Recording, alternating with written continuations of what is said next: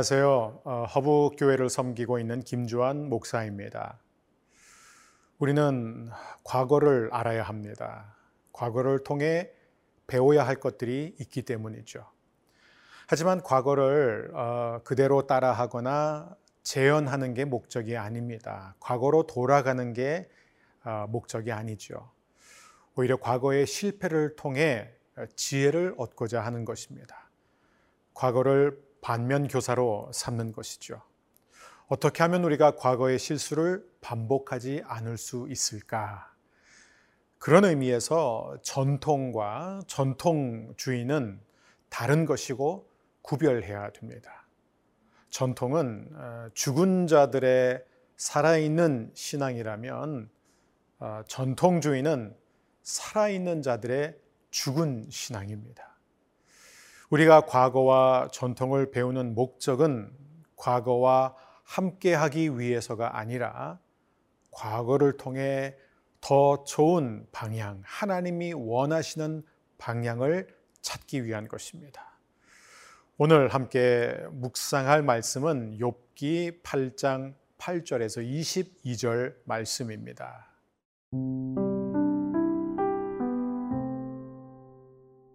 욥기 8장 8절에서 22절 말씀입니다.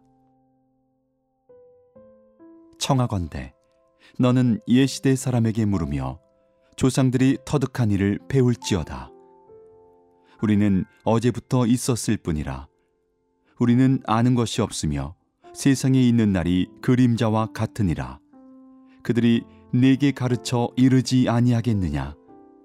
그 마음에서 나오는 말을 하지 아니하겠느냐? 왕골이 진폴 아닌 데서 크게 자라겠으며 갈대가 물 없는 데서 크게 자라겠느냐? 이런 것은 새순이도다 아직 뜯을 때가 되기 전에 다른 풀보다 일찍이 마르느니라.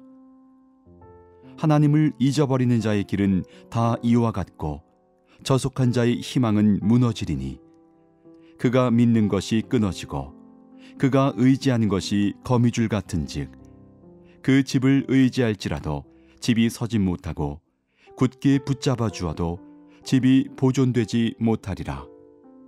그는 햇빛을 받고 물이 올라 그 가지가 동산에 뻗으며 그 뿌리가 돌무더기에 서리어서 돌 가운데로 들어갔을지라도 그곳에서 뽑히면 그 자리도 모르는 채 하고 이르기를 내가 너를 보지 못하였다 하리니.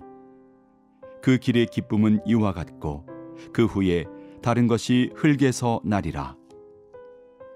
하나님은 순전한 사람을 버리지 아니하시고 악한 자를 붙들어 주지 아니하시므로 웃음을 내 입에 즐거운 소리를 내 입술에 채우시리니.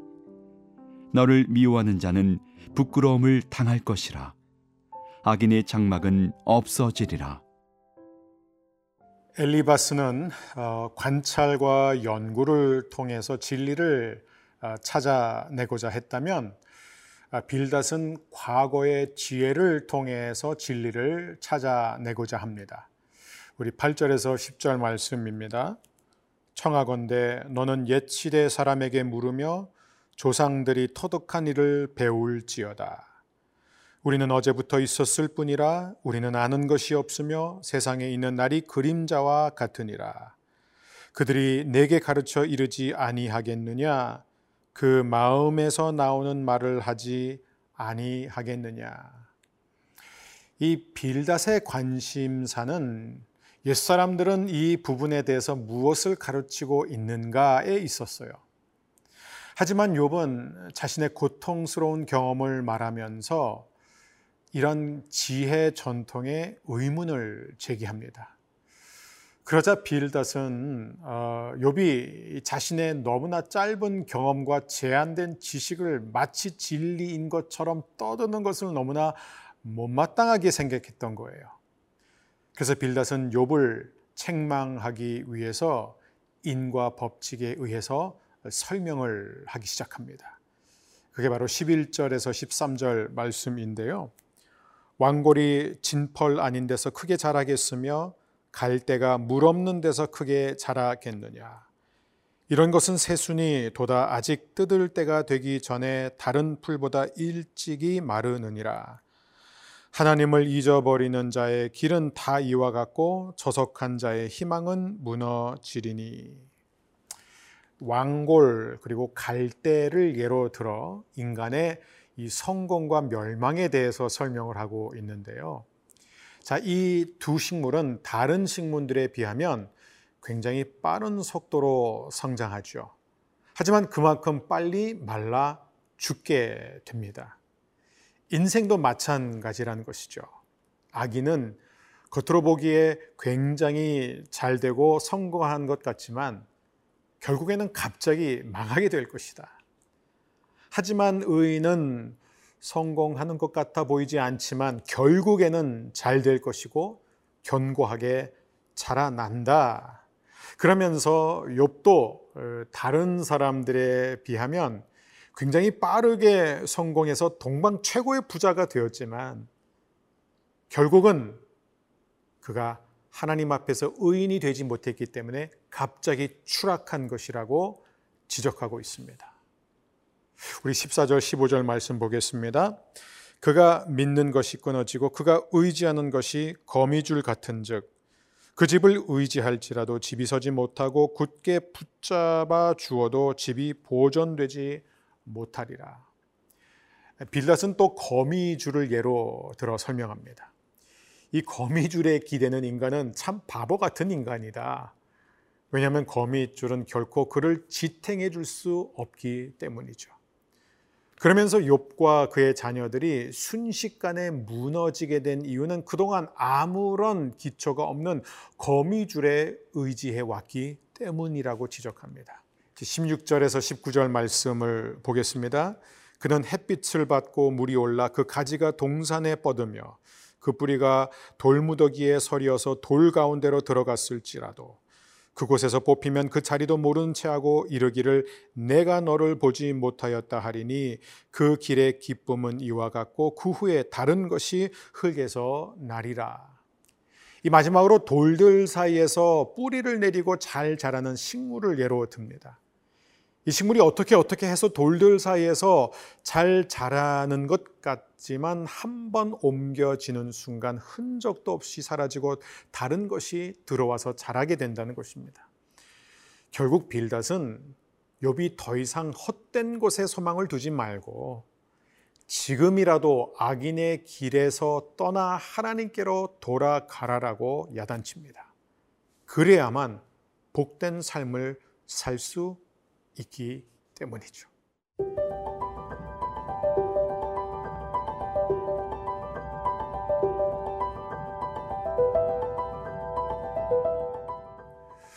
우리는 여기서 엘리바스와 빌닷의 이 말들을 통해서 어리석은 권면과 지혜로운 권면의 차이점에 대해서 좀 생각해 보면 좋을 것 같습니다. 모든 사람은 어떤 힘든 상황을 만나게 되면 자기 나름대로의 경험 또 해석을 통해서 해답을 찾아가고자 하죠. 하지만 우리의 해석이 틀릴 때가 생각보다 많습니다. 저는 목회 초년병일 때 어느 장례식장에 갔는데요. 아들의 죽음으로 슬퍼하는 아버지를 향해 장례를 집례하러 오신 목사님이 이런 말을 하는 것이었어요. 성도님, 하나님이 아드님을 데려가신 이유는 성도님을 하나님께 돌아오도록 하기 위해서입니다. 저는 그 말을 듣는 순간 너무나 어이없고 화가 났던 기억이 납니다. 오늘날 사업의 실패, 육신의 질병, 삶의 고통으로 아픔을 겪고 있는 사람을 찾아가 위로한답시고 이를 죄와 연관시키고 회개하라는 말을 하는 사람들이 아직도 많습니다. 이런 얘기는 무슨 얘기냐면 자신은 죄가 없기 때문에 이런 일을 당하고 있지 않다는 거예요. 그것을 확신하는 사람만 할 수 있는 얘기입니다. 얼마나 어리석은 것일까요? 어려움에 처한 사람에게는 정답이 아니라 위로와 격려와 공감이 진리입니다. 엘리바스와 빌닷의 말이 모두 틀리지는 않았습니다. 그래서 성경에 이렇게 자세하게 기록되었겠죠. 하나님은 분명 악인을 심판하시고 의인을 회복시켜 주시는 분입니다. 하지만 하나님은 엘리바스와 빌닷의 신학보다 훨씬 더 크신 분입니다. 진리에 대한 이들의 이해는 비록 큰 틀 안에서는 완전히 틀리지는 않았지만 너무나 부분적으로만 이해를 하고 있었던 것이죠. 자신들의 작은 지식을 절대화시킨 것이 문제였습니다. 사랑하는 여러분, 우리의 지식과 판단은 결코 온전하지 않습니다. 신앙을 공부했고 신앙생활을 오래 했어도 우리는 잘못 판단하고 쉽게 속단할 때가 있습니다. 그러므로 우리는 언제든지 말과 혀로 사랑하는 것보다 행함과 진실함으로 사랑하는데 힘써야 할 것입니다.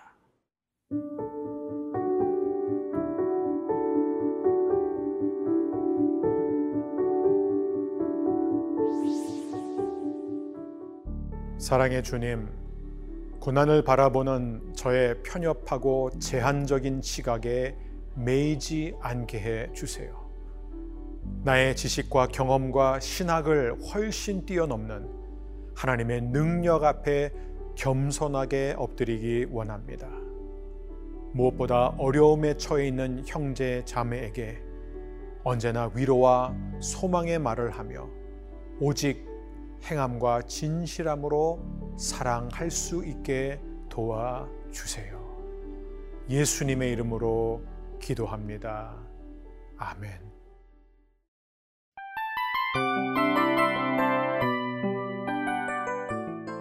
이 프로그램은 청취자 여러분의 소중한 후원으로 제작됩니다.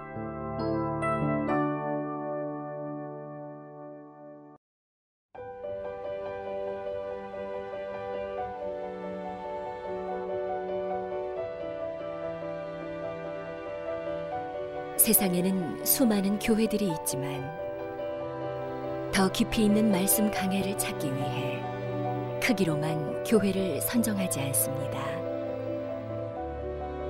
보다 좋은 영적 콘텐츠를 더 많이 나누기 위해 방송비를 받지 않습니다.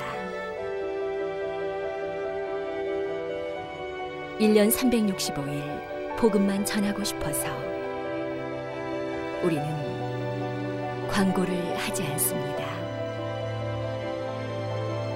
온누리의 복음을 땅끝까지 CGN TV와 함께 땅끝 성교사가 되주세요